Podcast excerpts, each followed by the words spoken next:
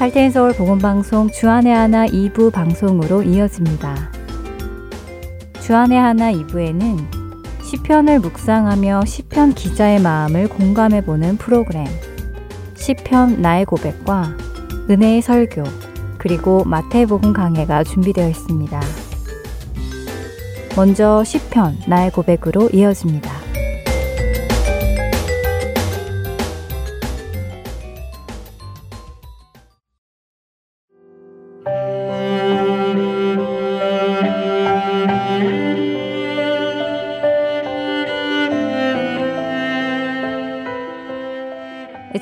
여러분 안녕하세요. 주님께 자신의 마음을 고백하는 시간 시편 나의 고백 진행의 민경은입니다. 우리는 예수님께서 말씀하신 우리가 하나님과 재물을 함께 섬길 수 없다는 말을 잘 알고 있습니다. 하지만 세상 속에서 살아가다 보면 우리의 시선이 주님에게서 떠나 세상을 바라보게 될 때도 있습니다. 특히 그 시선이 주변 사람들에게 머물러 있을 때, 예를 들면 재물을 열심히 모으고 부유해지는 사람들을 보게 되면 우리의 마음은 흔들리고 걱정도 하게 됩니다. 나보다 더 좋은 집, 더 좋은 차, 더 좋은 옷들을 고민 없이 턱턱 사거나 자녀들에게 아주 쉽게 비싼 것들을 사주는 사람들을 보면 부러워지기도 하지요.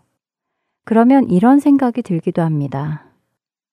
모두 저렇게 열심히 재물을 모으기 위해 노력하는데 나도 돈을 벌어야 하는 것은 아닐까? 이렇게 주님만 믿고 내 삶을 그분께 맡기고 사는 것이 혹시 어리석은 일은 아닐까 하는 생각 말입니다. 물론 돈을 버는 것이 나쁘다는 말씀을 드리는 것은 아닙니다. 세상을 살아가기 위해 우리에게는 물질이 꼭 필요하지요. 그리고 우리는 필요한 것들을 위해 일을 해야 하고요.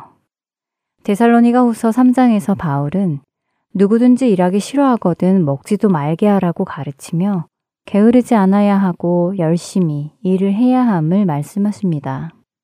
또한 에베소서 4장 28절은 도둑질하던 자들은 더 이상 도둑질 하지 말고 가난한 자에게 구제할 수 있도록 자기 손으로 수고하고 선한 일을 하라고 말씀하기도 하시지요. 그리스도인들이 수고하며 일을 하는 이유는 자신의 생존뿐만이 아니라 가난한 다른 형제들을 돕기 위해서도인 것입니다. 그렇기에 일하지 말라고 돈을 벌지 말라고 하는 말씀이 아닙니다. 일을 왜 해야 하며 물질을 왜 모아야 하는지를 분명하게 알고 해야 한다는 말씀을 드리려는 것입니다. 오늘 함께 나눌 시편 49편은 고라 자손이 쓴 시편입니다. 이 시편은 신실하게 살고 있는 경건한 자가 자기들은 환난을 겪고 있는 반면 신실하지 못한 자들, 특히 주님이 아니라 물질을 의지하는 사람들이 더욱더 잘 사는 것처럼 보일 때 느끼는 당혹스러움을 다루고 있습니다. 그러나 시편 기자는 그 당혹스러움에 흔들리지 말고 죽음 이후에 우리를 기다리고 있는 영원한 것에 시선을 맞추라고 우리에게 권면하지요. 그 말씀 중 11절에서 17절의 말씀을 이해하기 쉽게 현대인의 성경으로 읽어드리겠습니다.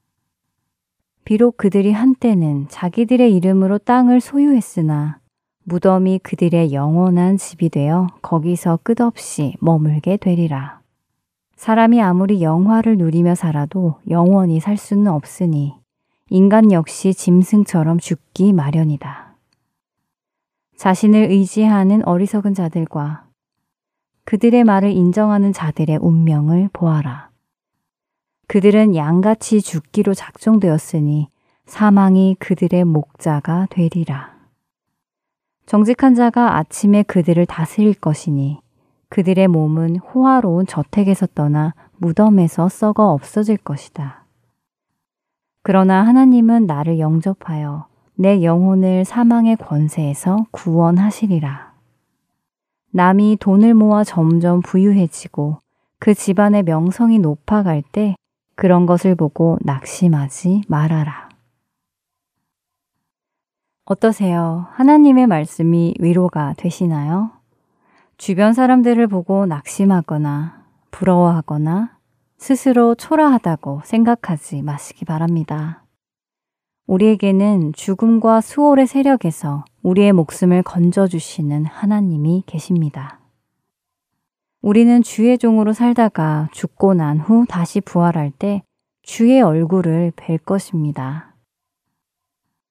그 미래의 희망과 소망으로 오늘 하루를 굳건히 인내하며 살아가는 여러분 되시길 소망합니다. 오늘 시편 49편 읽어드리며 시편 나의 고백 마치겠습니다. 못 백성들아 이를 들으라 세상의 거민들아 모두 귀를 기울이라 귀천 빈부를 막론하고 다 들을지어다 내 입은 지혜를 말하겠고 내 마음은 명철을 작은 소리로 읊조리리로다. 내가 비유에 내 귀를 기울이고 수금으로 나의 오묘한 말을 풀리로다. 죄악이 나를 따라다니며 나를 애워싸는 환난의 날을 내가 어찌 두려워하랴. 자기의 재물을 의지하고 부유함을 자랑하는 자는 아무도 자기의 형제를 구원하지 못하며 그를 위한 속전을 하나님께 바치지도 못할 것은 그들의 생명을 속량하는 값이 너무 엄청나서 영원히 마련하지 못할 것임이니라. 그가 영원히 살아서 죽음을 보지 않을 것인가? 그러나 그는 지혜 있는 자도 죽고 어리석고 무지한 자도 함께 망하며 그들의 재물은 남에게 남겨두고 떠나는 것을 보게 되리로다. 그러나 그들의 속 생각에 그들의 집은 영원히 있고 그들의 거처는 대대에 이르리라 하여 그들의 토지를 자기 이름으로 부르도다. 사람은 종기하나 장구하지 못하며 멸망하는 짐승 같도다. 이것이 바로 어리석은 자들의 길이며 그들의 말을 기뻐하는 자들의 종말이로다. 그들은 양같이 수월에 두기로 작정되었으니 사망이 그들의 목자일 것이라. 정직한 자들이 아침에 그들을 다스리리니 그들의 아름다움은 소멸하고 수월이 그들의 거처가 되리라.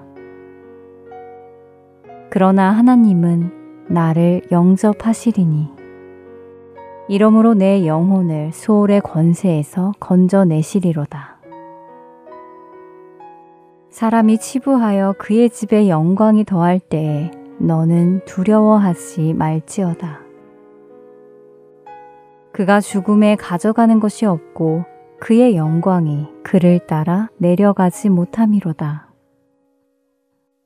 그가 비록 생시에 자기를 축하하며 스스로 좋게함으로 사람들에게 칭찬을 받을지라도 그들은 그들의 역대 조상들에게로 돌아가리니 영원히 빛을 보지 못하리로다.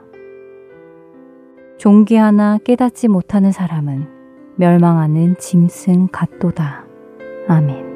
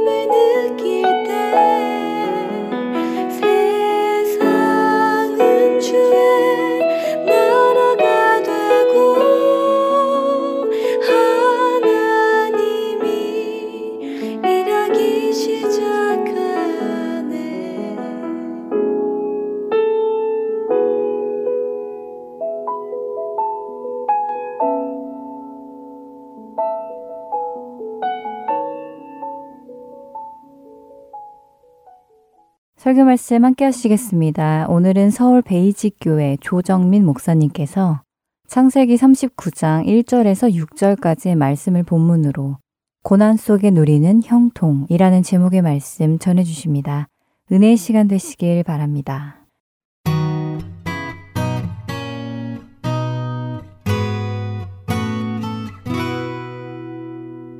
오늘 우리에게 주신 하나님의 말씀은 창세기 39장 1절로 6절까지의 말씀입니다. 한 목소리로 같이 읽습니다.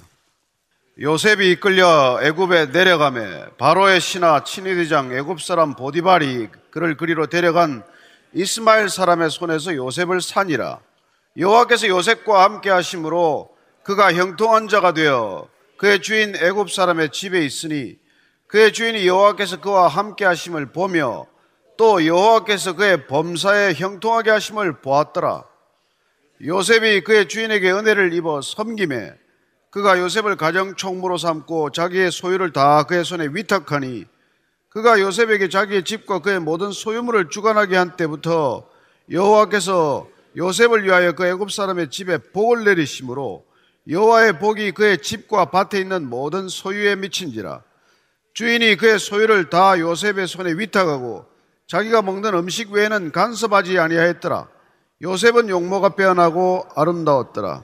아멘. 누구에게나 흥망성쇠가 있죠. 사람이건 기업이건 나라와 민족이건 흥망성쇠의 길이 있습니다. 근데 이 흥하고 망하는 길도 두 길이에요. 하루아침에 망하는 길이 있고 천천히 망하는 길이 있습니다. 요셉은 하루아침에 망한 전형적인 케이스입니다. 유다는 천천히 망했어요. 여러분, 아버지한테 가장 사랑받던 아들로 살다가 노예로 하루아침에 급전직하 나락에 떨어지는 건 하루아침에 망하는 길이에요. 세상 사람들은 그걸 망해도 쫄딱 망했다고 말합니다. 유다는 아버지 집을 떠나서 두 아들 차례로 죽고 아내마저 죽고 그리고 며느리와의 사이에 두 쌍둥이를 낳는 이런 어처구니 없는 그야말로 수습할 수 없는 망해도 아주 수치스럽게 망한 길을 걸은 거예요. 그러면 다 끝난 겁니다. 그러나 우리는 하나님을 믿는 하나님의 사람들은 세상이 끝났다고 말할 때 끝난 게 아니라는 것이죠. 세상이 다 망했다고 말할 때 망한 게 아니라는 것입니다. 오히려 그렇게 망했다, 끝났다, 고 생각하는 그때부터 새 일이 시작된다는 것입니다. 하나님께서는 인간이 망해버려야 인간이 소망을 두는 일들이 끝이 나야 그래야 새로운 일을 시작하실 수 있다고 말씀하시는 것입니다. 우리는 우리가 생각하는 인생의 계획들이 있겠지만 그 계획을 내려놓아야 하나님의 계획이 시작된다는 것입니다.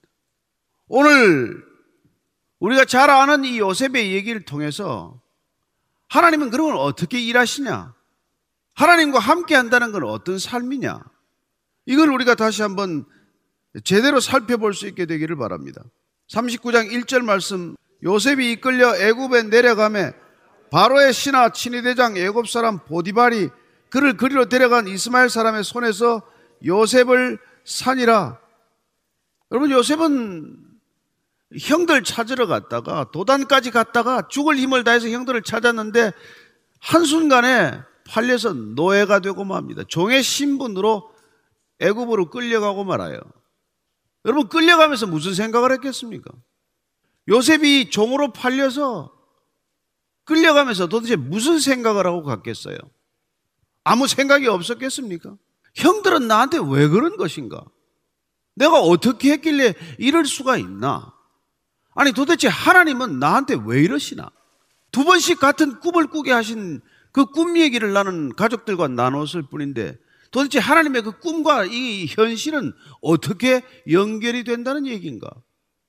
무슨 생각을 하고 갔겠어요? 그런 저런 생각들이 있고 그리고 묻고 또 물었지 않겠습니까? 하나님 이건 어찌된 일입니까? 여러분 이렇게 물으면 답이 있습니까? 노 답이죠. 마치 절벽에서 떨어진 것 같고 구덩이에 빠졌을 때 하나님께서는 속 시원하게 설명해 주는 법이 없어요. 조금만 참아라. 한 13년 참으면 총리 될 거야. 그런 얘기하면 누가 못 참습니까? 하나님은 아무 침묵하실 때 이 답이 없고 침묵할 이때 우리는 도대체 어떻게 해야 되는 것입니까?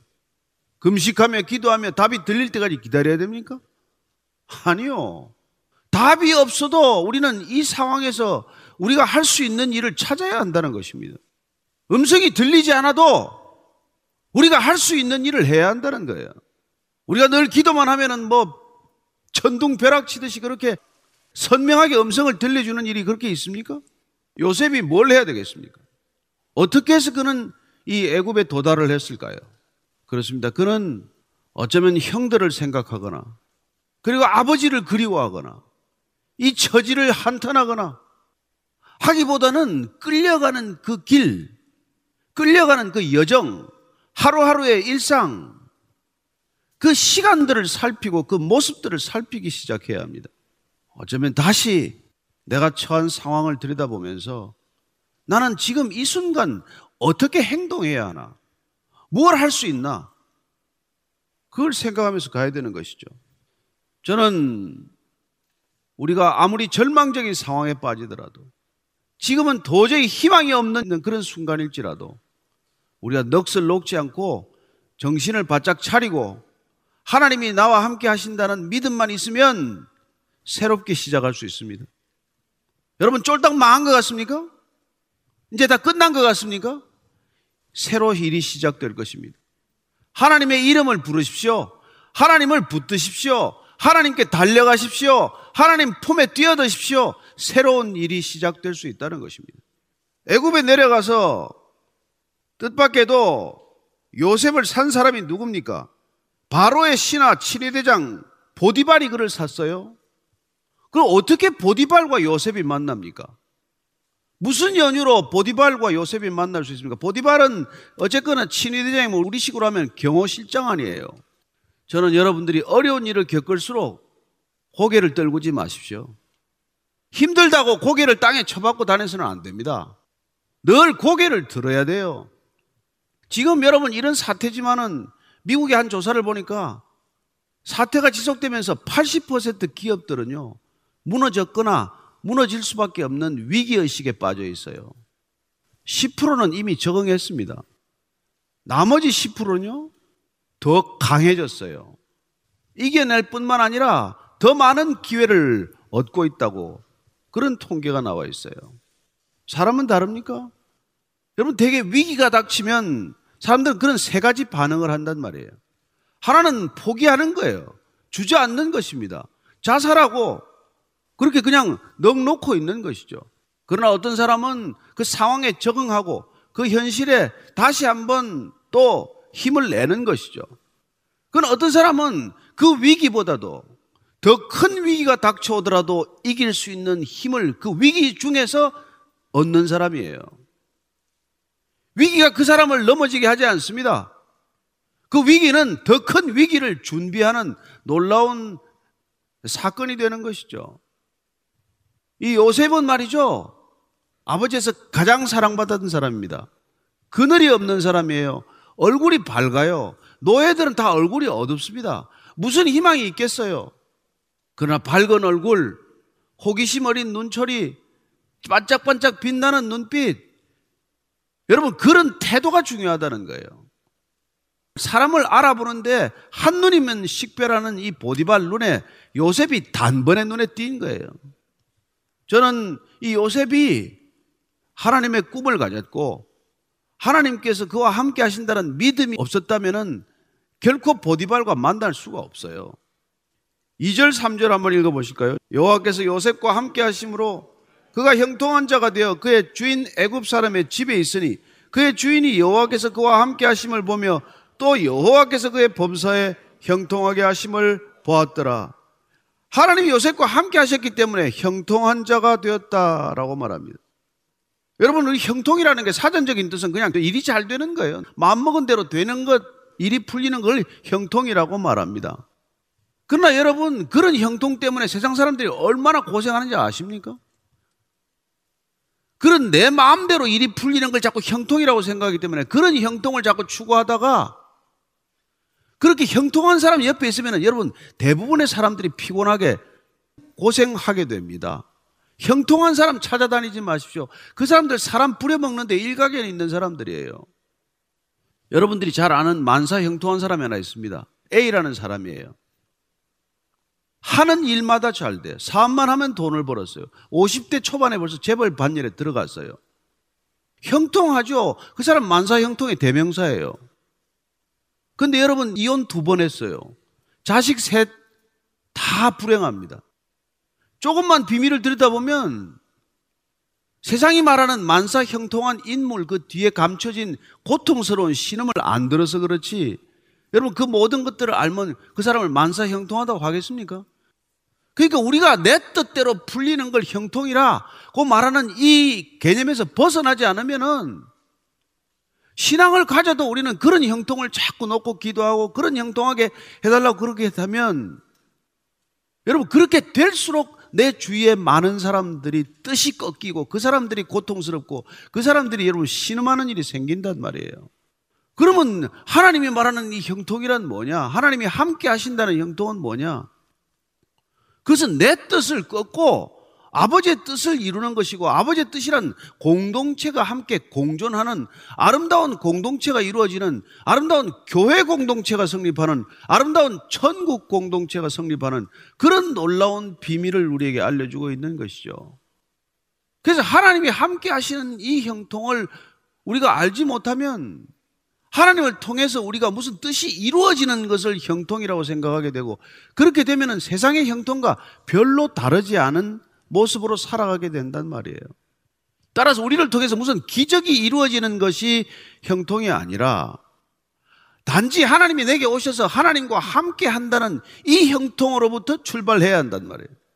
이게 형통이다. 그래서 더 이상 다른 것을 추구할 무슨 까닭이 없는 거죠. 하나님이 내게 함께 하시는데 뭘 내가 더 구하겠어요? 가장 좋은 것을 얻었는데 뭘 더 구하겠어요? 그래서 우리는 목마르지 않은 사람이 되는 것이고, 그래서 우리는 그렇게 목마른 사람들에게 물 한 잔을 건넬 수 있는 사람이 되는 것이고, 도대체 생수라는 맛을 본 적이 없는 사람한테 생수를 맛보게 하는 사람이 된다는 것이죠. 그런 형통함이 우리에게 있다는 것입니다. 보디발이 요셉을 통해서 형통을 알게 된 거예요. 두 가지를 발견합니다. 이 요셉이라는 어린 아이가 하나님과 함께 하고 있구나. 두 번째는 뭡니까? 하나님께서 그의 범사에, 요셉의 범사에 형통하게 하는구나. 여러분, 이 보디발은 형통한 게 뭔지를 잘 아는 사람이에요. 그는 바로의 왕궁에 가면은 만사 형통한 사람들 드글드글한 속에 사는 사람이에요. 근데 어떻게 자기 집에 들어온 이 종 하나를 보고 그를 통해서 그와 하나님이 함께 하신다. 그가 모든 일에 형통하다. 이런 것을 알게 되겠냔 말이에요. 무슨 일이 있길래? 이 종을 통해서 뭘 발견했길래? 요셉에게서 뭘 느꼈기에 이 형통이라는 개념이 바뀐 거냔 말이에요. 그가 이 자기 집에 들어온 종 요셉, 어린 종 요셉을 통해서 세상에서 경험하지 못한 형통을 보았다 이 말이란 말이에요. 아이지만은 범접할 수 없는 거룩함이 있단 말이에요. 아이지만은 흔들리지 않는 평온함이 있다는 것입니다. 보디발로서는 충격적인 사건이에요. 이 세상에서 그가 만나본 어떤 사람과도 다른 신비함을 경험하는 것이죠. 어떻게 이런 애가 있나? 저는 우리가 살아가는 이 세상 속에서 우리가 살아가는 삶의 모습이 이래야 되지 않겠냐는 것이죠.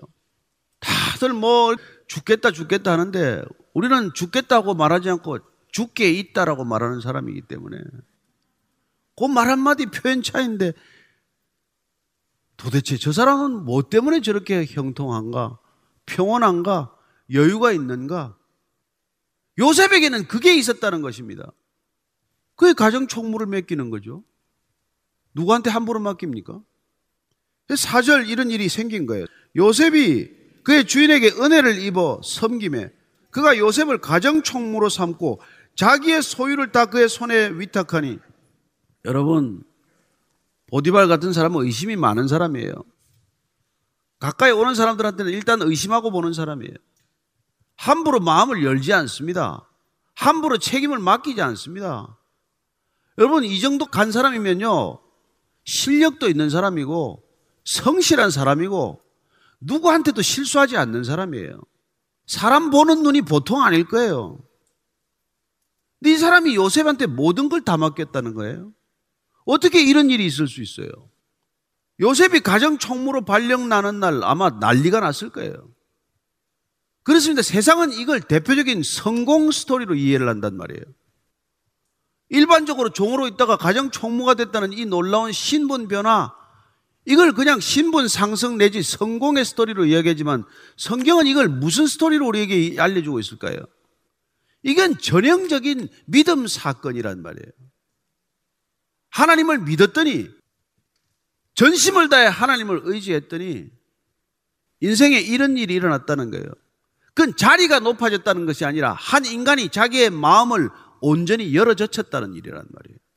그리고 보디발과 지금 요셉의 관계는 가정 총무로 위임하고 모든 일을 그에게 맡기고 모든 것을 그에게 허락함으로써 이제는 파트너십을 이루었다는 뜻이란 말이에요. 비록 주종의 관계라고 하는 주인과 종의 관계라고 하는 이런 신분에 뛰어넘을 수 없는 격차가 있지만 그럼에도 불구하고 그는 요셉을 전폭적으로 전적으로 신뢰하게 되고 사람을 온전히 신뢰하게 되면 그 관계는 이미 주인과 종의 관계, 나이 들고 나이 젊은 관계, 어른과 소년의 관계가 아니라 파트너십을 이루게 된단 말이에요. 이게 믿음 사건이란 말이에요. 이게 성공 사건이 아니라 따라서 모든 종들은 요셉이 성공했다라고 보는 관점을 가지고 있겠지만 그러나 우리는 성경을 읽는 사람들은 믿음으로 살아가는 삶이 어떤 모습으로 어떤 지경이 펼쳐지느냐에 관한 얘기란 말이에요. 여러분, 주인들은 눈을 감고 있어도 다 보입니다. 주인들은 귀를 기울이지 않아도 다 들려요. 요셉이 예를 들어서 무슨 종들의 잘못을 일러 바쳤습니까? 일러 바칠 기회가 있습니까? 형들의 잘못은 아버지 야곱한테 일러 바쳤죠. 그러나 그 결과 어떤 일이 일어났습니까? 그는 이 지경이 되지 않았습니까? 요셉 같은 머리 있는 친구가 다시 그 일을 했겠습니까? 다른 종들의 비리를 얘기했겠어요? 얘기 안 합니다. 그는 어쩌면 이종 저종한테 불려다니면서 그들이 하기 싫은 일도 맡았을 수 있고 종은 자리를 비웠기 때문에 본인이 그 자리를 메웠어야 할 그런 일도 있을 것입니다. 요셉은 어쩌면 바보같이 일했을 거예요. 자기 일만 일했겠습니까? 여러분 두 번째는 그냥 복수의 칼날만 가는 거예요.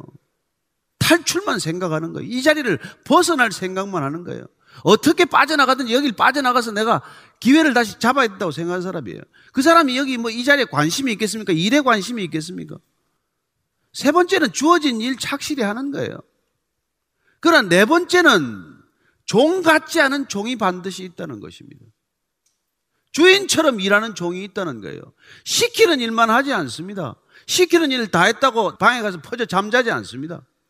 여러분 이렇게 살아가는 삶의 태도가 주인기에 안 들어간다고 생각하십니까? 주인은 모든 걸 다 듣고 있습니다. 저는 여러분들이 직장에서 일하고 계신다면 어떤 태도로 일해야 될지를 한번 다시 기억하시기 바랍니다. 시키는 일만 열심히 해도 월급은 나오겠지만 시키지 않는 일까지 하면 그러면 여러분 저 사람 어떻게 임원으로 올릴 건가? 저 사람 어떻게 월급 좀 더 늘려줄 건가? 아무리 월급을 깎는 시대도 그런 생각을 하는 주인이 있다는 것입니다. 여러분, 이 요셉이 가정 총무가 된 건 여러분 총리가 되기 전보다 훨씬 더 중요한 사건이에요. 그 주인으로부터 모든 권한을 위임받는다는 건 이 일이 있었기 때문에 나중에 총리로 되는 연결되는 사건이 생기는 거예요. 따라서 우리 그리스도인들이 어디서 무슨 일을 하더라도 이렇게 살아가는 삶의 태도, 이렇게 살아가는 삶의 자세가 필요하지 않겠어요? 제가 미국에 있을 때 식당을 이리저리 좀 다녀보는데 한국 식당을 갔는데 말이죠. 한국 식당에 가면 그 일하는 사람들이 되게 뭐 좀뭐 뭐 이런, 이런 지체가 있는 사람들이 있어요, 더러. 근데 어떤 사람은 그냥 얼굴이 밝아요. 그리고 정말로 그냥 싹싹하게 손님한테 이게 대접을 합니다. 어떤 사람은 얼굴에 써놨어요. 나는 이런 일 할 사람이 아닙니다. 써놨어요. 나는 당신보다 지체가 높습니다. 서빙을 하고 있지만 봉사료 주고 싶겠습니까? 그 일을 하면 그 일을 제대로 해야죠. 요셉이 그런 태도로 살았으면 가정 총무는 그냥 쫓겨났죠. 그러나 정말 그가 온 힘과 마음을 다해서 정말 주인 집의 일을 내 일처럼 했고 종처럼 행동하지 않고 정말 주인처럼 행동하면서 그가 모든 일들을 감당해 나갔을 때 반드시 이런 일이 일어난다는 거예요. 그래서 그는 비록 그 애굽 땅에 노예로 끌려갔지만 보디발을 위하여 기도하고 보디발 집안의 사람들을 위해 기도하고 자기를 괴롭히는 종을 위해 기도하고 여러분 주님께서 원수를 사랑해라 박해하는 자를 위하여 기도하라 어쩌면 요셉은 그렇게 했을 거예요 자기를 힘들게 하는 종들 투성이지만 그 종들을 위해서도 기도하고 형들을 생각하기보다는 주인을 생각하고 하나님께서도 내가 어디를 가든지 그렇게 살라는 거 아닙니까? 예레미야서 29장 7절 한번 읽고 지나가겠습니다. 예레미야서 29장 7절 너희는 내가 사로잡혀 가게 한 그 성읍의 평안을 구하고 그를 위하여 여호와께 기도하라. 이는 그 성읍이 평안함으로 너희도 평안할 것임이라. 사로잡혀 가게 한 그 성읍의 평안을 구하라는 거예요. 그걸 위해 기도하라는 것입니다. 박해하는 사람들, 힘들게 하는 사람들 위해 기도하라는 거예요. 여러분, 기도하면 관계가 바뀝니다. 기도하면 박해하던 사람들의 박해가 이상하게 무뎌져요. 기도하면 여러분 놀랍게도 관계가 바뀐다는 것을 경험하셔야 합니다. 여러분 일을 갈고 원한을 품고 일 안 하고 어떻게 하면 내가 고발해가지고 저들을 그냥 감옥에 넣을 것인가 그 생각만 해가지고는 아무 변화도 안 일어난단 말이에요. 우리는 그렇게 변화를 이끌어가는 사람이 아니란 말입니다. 우리는 우리 힘으로 할 수 없는 상황에 내동댕이 치더라도 여러분 힘 있는 자들은 절대로 안 바뀝니다. 힘 없는 사람들이 힘 있는 자를 바꾸는 법이 없어요. 어떻게 힘 없는 사람이 힘 있는 자들의 태도를 바꾸고 행동을 바꿀 수 있습니까? 오직 한 가지 그들을 사랑하고 그들을 품고 그들을 위하여 기도하고 박해를 받으면서 기도하고 용서하고 기도하고 또 기도했더니 그들이 어느 날 바뀌는 것을 보는 게 하나님이 하셨구나 고백하는 이유 아닙니까? 우리가 바꿀 수 있는 게 뭐가 있어요? 우리 힘으로 할 수 있는 게 지금 뭐가 있습니까? 그러나 우리가 또 기도하고 또 기도하면 하나님께서 반드시 응답하실 줄로 믿으시기 바랍니다. 하나님은 우리의 기도를 기다리고 계신 것이죠. 절박한 기도, 부르지 않은 기도, 그런 기도를 기다리시는 것입니다. 건성으로 하는 기도가 아니라 내 필요를 위한 기도가 아니라 지금 이 나라 이민족을 위한 기도, 이 팬데믹을 위한 기도, 이런 간절한 기도를 기다리고 계신 것이죠. 자, 5절 말씀입니다. 그가 요셉에게 자기의 집과 그의 모든 소유물을 주관하게 한 때부터 여호와께서 요셉을 위하여 그 애굽 사람의 집에 복을 내리심으로 여호와의 복이 그의 집과 밭에 있는 모든 소유에 미친지라 요셉이 가정 총무가 되어서 모든 일들을 맡기 시작한 그때부터 하나님께서 요셉을 위해서 이제는 막 복을 쏟아 부어 주시는데 그게 보디발과 보디발의 집에 있는 모든 사람들에게 복이 이제 쏟아 부어지기 시작하는 거예요. 저와 여러분들이 정말 하나님께서 우리를 형통하게 하신다면 이런 일들이 일어나는 것이 마땅하다는 거예요. 우리 때문에 저들이 복을 받는다는 것입니다. 우리가 하나님의 백성으로 살아간다는 게 뭡니까? 우리가 형통하다는 게 뭐예요? 우리가 고난 가운데서도 형통함을 누리는 존재가 되는 것. 여러분, 그 형통함을 누리기 시작하면 세상이 알게 된단 말이죠. 그리고 우리는 그 고난 가운데 형통을 누리는 사람들은 결코 고난이지만은 악인의 길을 쫓지 않냐고 죄인의 길에 서지 않냐고 오만한 자의 자리에 앉지 않는단 말이에요. 고난 가운데서 형통함을 누리는 사람은 가난해도 범죄하지 않고 부유해도 교만하지 않는 사람이 된다는 것입니다. 고난 가운데 형통함을 누리는 사람은 여러분 병들어도 병에 지지 않고 사업이 망해도 그 망한 것에 지지 않는 사람이 된다는 것입니다. 고난 가운데 형통함을 누리는 사람은 어떤 어려움이 있더라도 고난 가운데서도 누군가를 위로하는 사람이 된다는 것입니다. 고난 가운데 두려움을 느끼는 사람들이 얼마나 많습니까?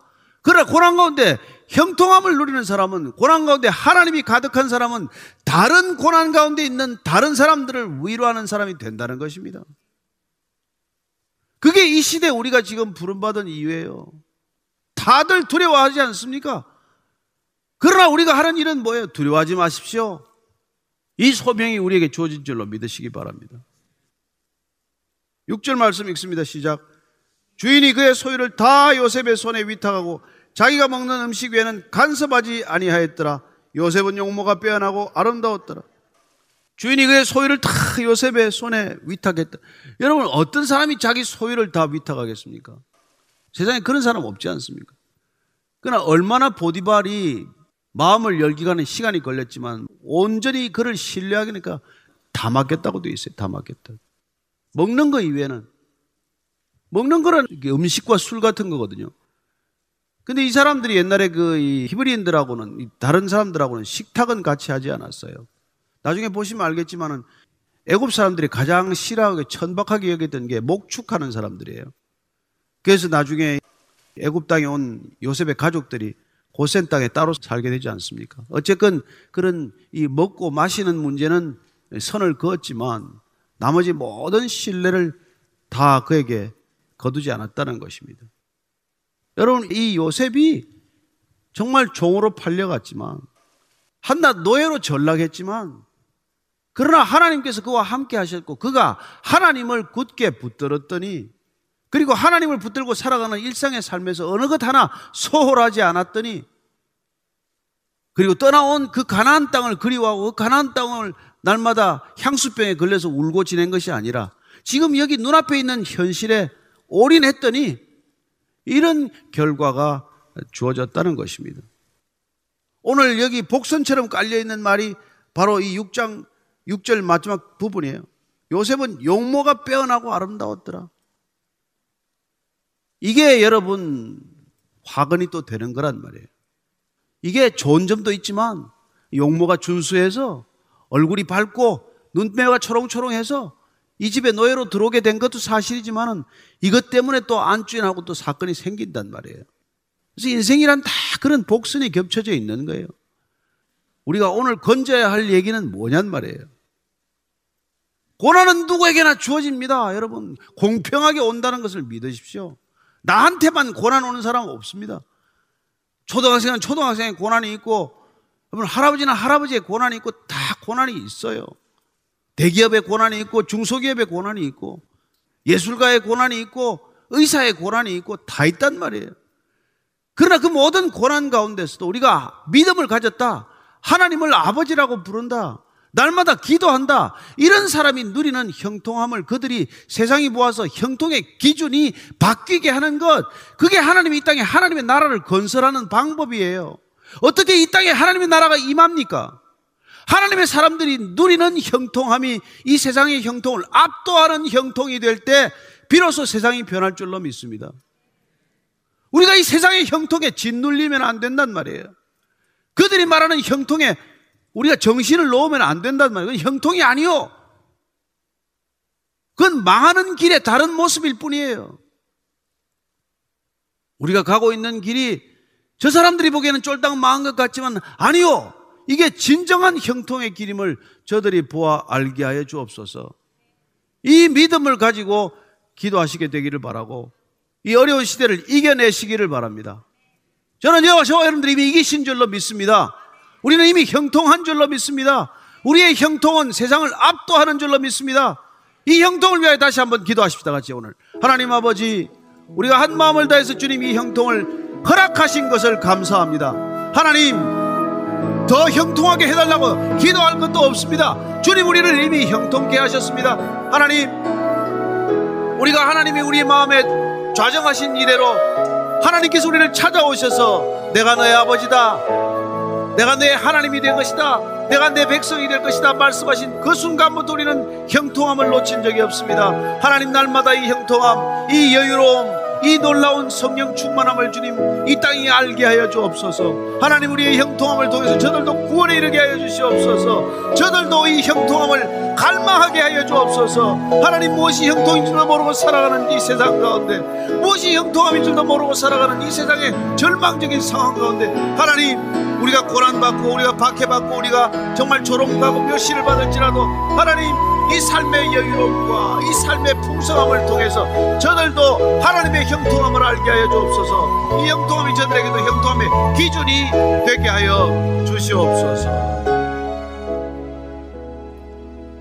하나님 아버지 어떤 고난이 있을지라도 그 고난 가운데서도 하나님으로 충만한 삶을 살아갈 때 이 세상도 하나님으로 인하여 형통함을 참된 형통함을 거룩한 형통함을 알게 하여 주옵소서. 예수님 이름으로 기도합니다. 아멘.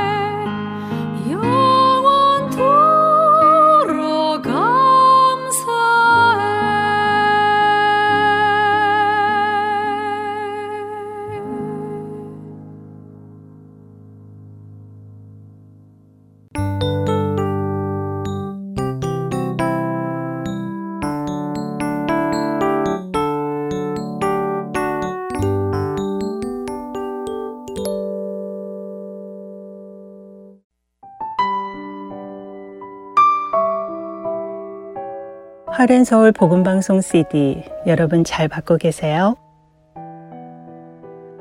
하렌 서울 복음방송 CD는 매주 금요일 이곳 아리조나에서 출발해서 미국 전 지역과 해외로 청취자 여러분들을 찾아갑니다.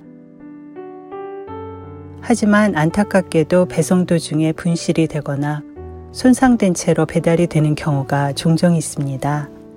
이런 연유로 CD를 못 받으셨거나 파손 또는 재생이 안 되는 CD를 받으셨을 때는 사무실로 꼭 연락 주세요. 바로 다시 보내드리겠습니다. 여러분들이 방송을 통해서 하나님을 알아가시고 예수님을 닮아가는 것이 본 하렌 서울 복음 선교회의 사명이기 때문입니다. 연락 주실 전화번호는 602-866-8999입니다.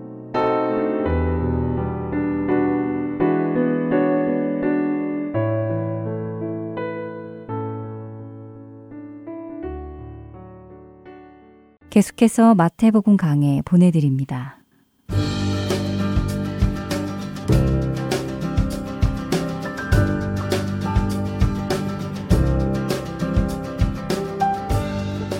할텐 서울 복음방송 애청자 여러분 안녕하세요. 마태복음 강의 김태정 목사입니다. 지난주 우리는 23장에서 외식하는 서기관과 바리새인들을 향한 일곱 가지 화에 대해 살펴보았습니다. 그들은 조상으로부터 계속하여 하나님의 뜻을 저버리는 같은 죄를 저질러 왔습니다.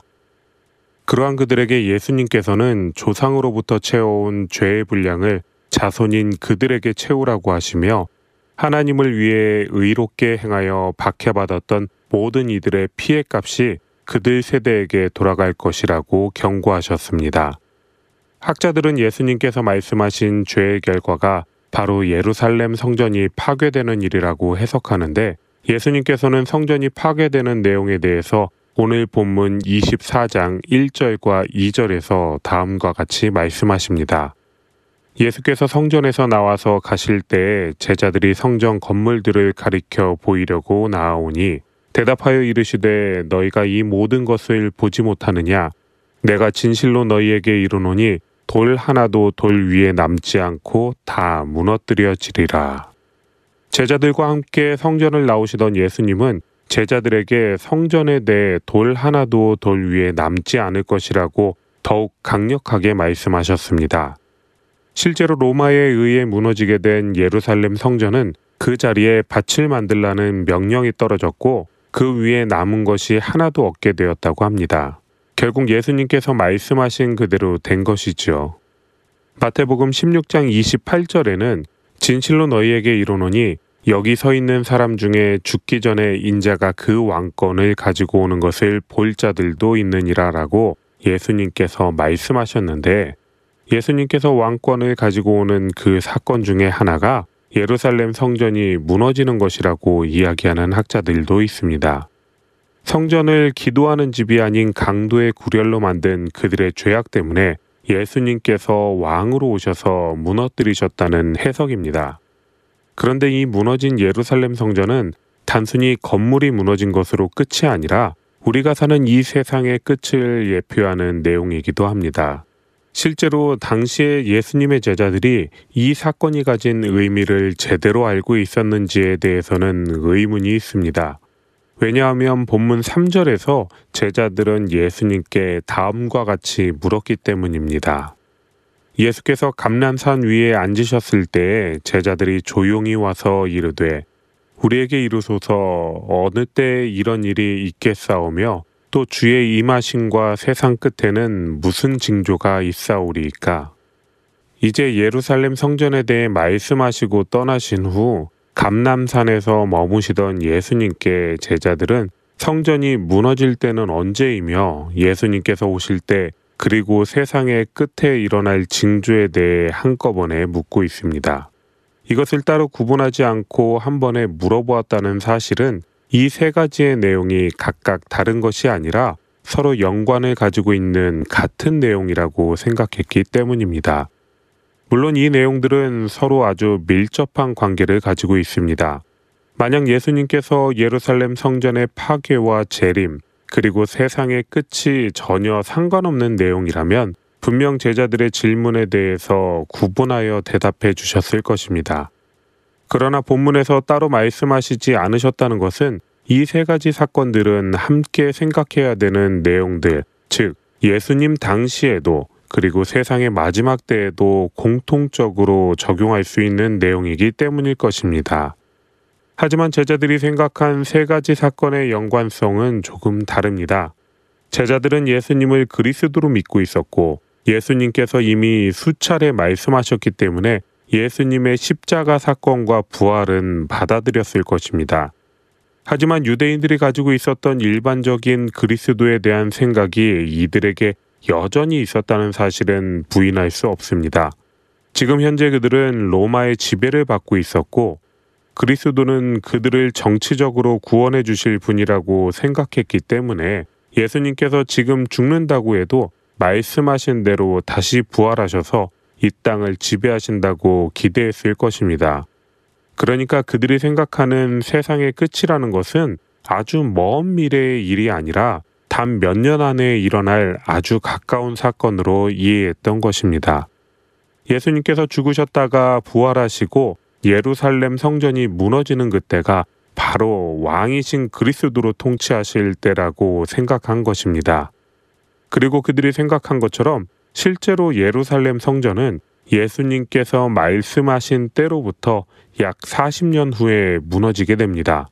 하지만 예루살렘 성전이 무너진 이 사건은 훗날 있을 세상의 심판에 대한 예표이지 그들이 생각했던 그리스도의 정치적 해방이 아니었습니다. 이것은 단지 예수님께서 말씀하신 대로 죄에 대한 심판으로 예루살렘 성전이 무너지는 예언이 이루어졌으니 함께 말씀하셨던 종말과 심판의 때도 반드시 온다고 확신할 수 있게 하는 증거인 것입니다. 그리고 계속하여 예수님은 그때의 징조에 대해 말씀해 주시는데 4절부터 8절까지는 그때의 시작에 대해 말씀해 주십니다. 예수께서 대답하여 이르시되 너희가 사람의 미혹을 받지 않도록 주의하라. 많은 사람이 내 이름으로 와서 이르되 나는 그리스도라 하여 많은 사람을 미혹하리라.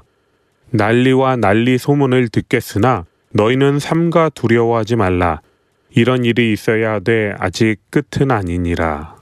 민족이 민족을, 나라가 나라를 대적하여 일어나겠고 곳곳에 기근과 지진이 있으리니 이 모든 것은 재난의 시작이니라. 그때의 징조로 가장 먼저 예수님은 사람의 미혹을 조심하라고 말씀하십니다. 실제로 예수님께서 말씀하신 것처럼 사도행전 5장에 기록된 드다와 갈릴리의 유다처럼 민족을 미혹한 사람들이 계속하여 나타났고 지금도 그러한 거짓 그리스도들은 하나하나 열거할 수 없을 정도로 계속하여 나타나고 있습니다. 전쟁과 기근에 대한 이야기 역시 그때나 지금이나 공통적으로 일어나고 있습니다. 하지만 예수님은 이것이 마지막 때의 끝에 일어날 이야기가 아니라 시작이라고 말씀하시며 두려워하지 말라고 말씀하십니다. 사실 우리는 처처에 일어나고 있는 이와 같은 사건으로 인해 종말이 왔다고 이야기하곤 합니다. 물론 예수님께서 오신 후로 우리는 종말을 향해 계속하여 달려가고 있습니다. 하지만 예수님께서 진짜 오실 때는 아무도 모릅니다. 이러한 상황을 신으로 이제 우리가 마지막을 향해 달려가고 있구나라고 생각할 수는 있겠지만 이제 시작이라는 사실은 기억해야 합니다. 극단적인 이단 종파에 빠져 모든 삶을 포기한 채 주님 오실 날만을 기다리는 것은 말씀을 제대로 알지 못하기 때문입니다. 오히려 우리는 땅 끝까지 이르러 주님의 증인이 되라고 말씀하신 사명을 기억하며 오늘 하루를 말씀으로 더욱 열심히 살아가야 합니다. 그리고 재난이 시작되는 그때로부터 일어날 일에 대해 24장 9절부터 14절에는 다음과 같이 기록되어 있습니다. 그때 사람들이 너희를 환난에 넘겨주겠으며 너희를 죽이리니 너희가 내 이름 때문에 모든 민족에게 미움을 받으리라.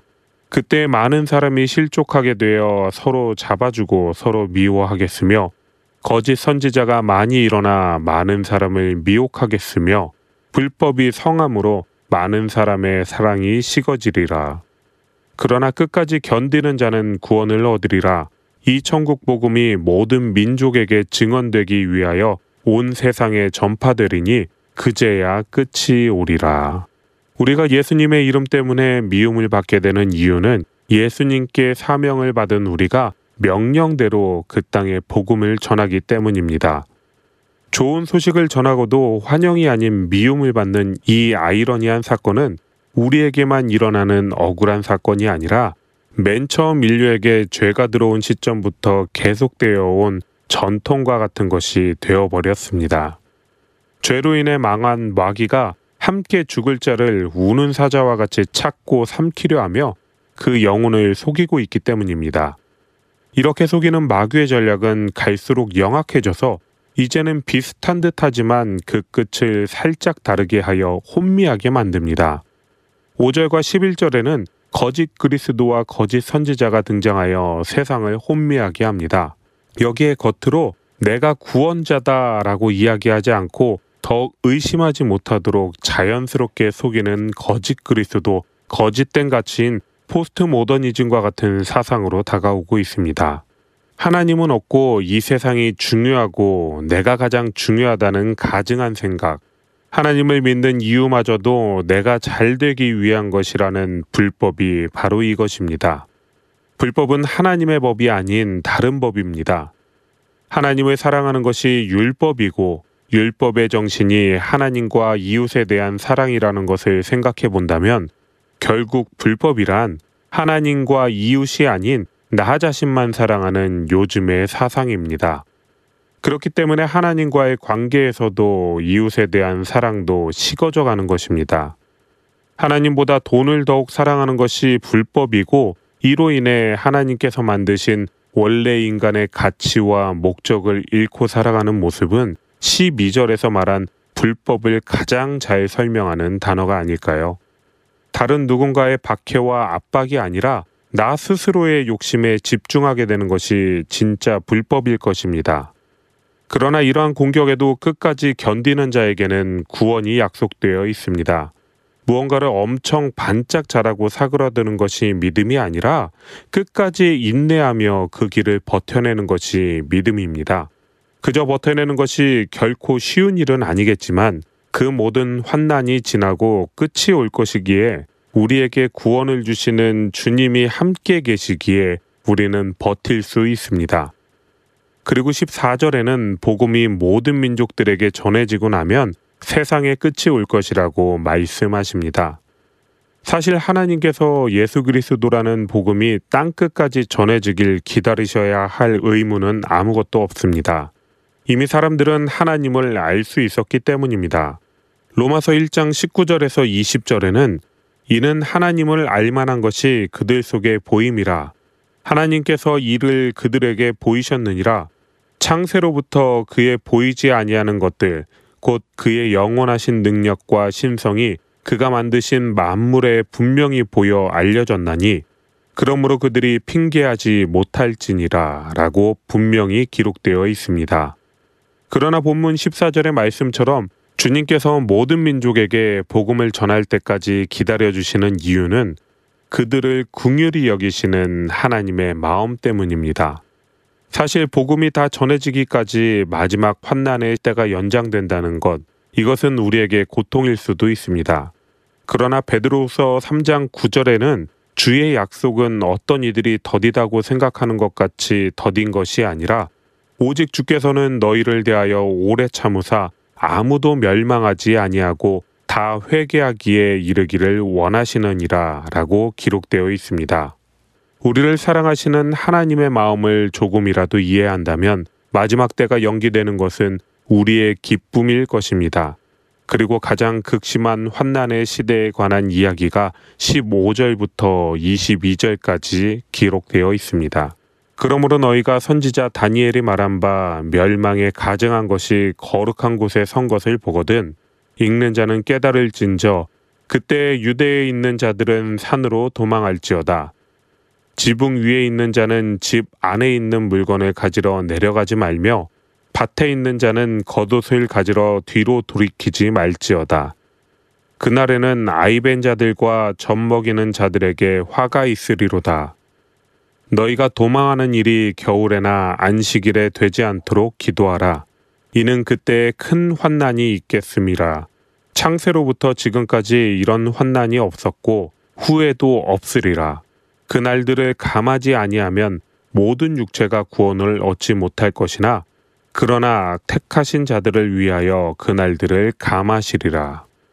15절에 등장하는 다니엘이 말한 멸망에 가중한 것은 헬라 분열 왕국을 다스리던 안티오쿠스 4세 에피파네스라고 학자들은 이야기하는데 그는 하나님의 성전에 우상을 들여놓고 하나님의 법을 따르지 못하게 하는 가증한 일을 저지른 왕입니다. 그런데 예수님께서는 이와 같은 일이 또다시 반복될 것이라고 말씀하시며 그때의 고통이 얼마나 클 것인지를 말씀하고 계신 것입니다. 예수님의 이러한 말씀은 주 40년에 로마 황제가 자신의 형상을 성전 안에 들여놓으려 한 사건으로 또다시 나타났습니다. 말씀에 기록된 것과 같이 거룩한 곳에 가증한 것이 선 역사는 하나님만 섬겨야 할 성전에 황제의 생일을 기념하여 우상을 가증한 제물로 섬겼고 자신의 형상을 숭배하게 하려 했던 모습들이었습니다. 그런데 여러분, 이제는 예수님의 십자가와 부활로 인해 건물이 아니라 우리의 마음과 삶이 하나님을 섬기는 성전이 되었습니다. 그렇다면 거룩한 곳으로 있어야 할 저와 여러분의 성전에는 과연 거룩하신 하나님만 온전히 계십니까? 거룩해야 할 그곳에 가증한 것들이 있지는 않습니까? 역사 속에 가증한 것들은 결국 자기 자신을 하나님보다 위에 두려 했던 행동들이었다는 것을 기억하십니까? 우리의 삶이 그러한 진노의 시기를 만들지 않도록 다시 돌아보아야 합니다. 모든 것은 이미 예수님께서 말씀하신 대로 이루어졌습니다.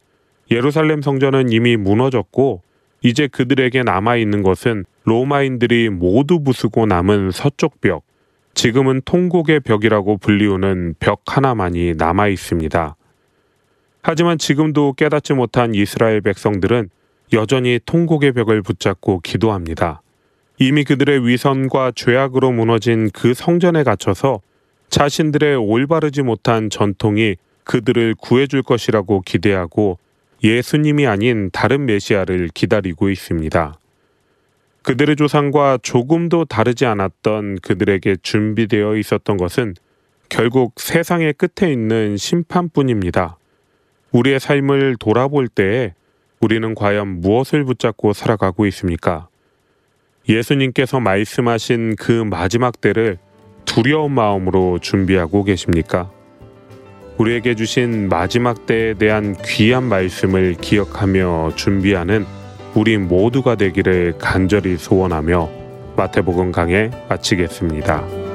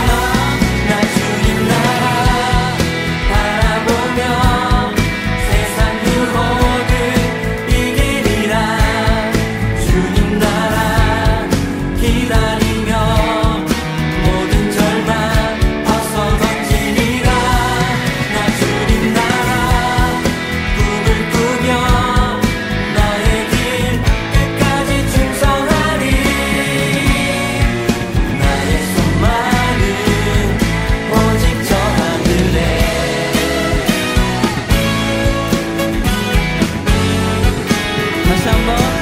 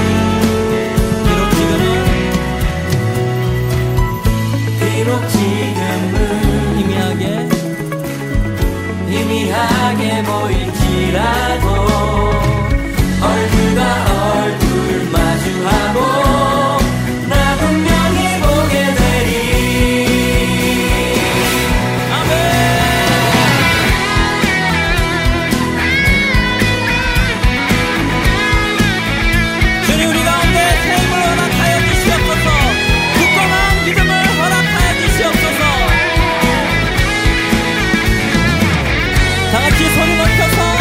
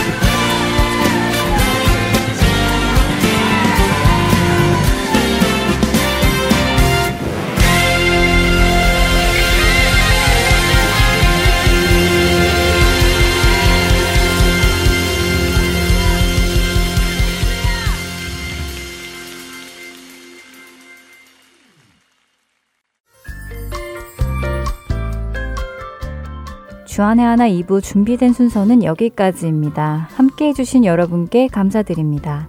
다음 시간에 뵙겠습니다. 안녕히 계십시오.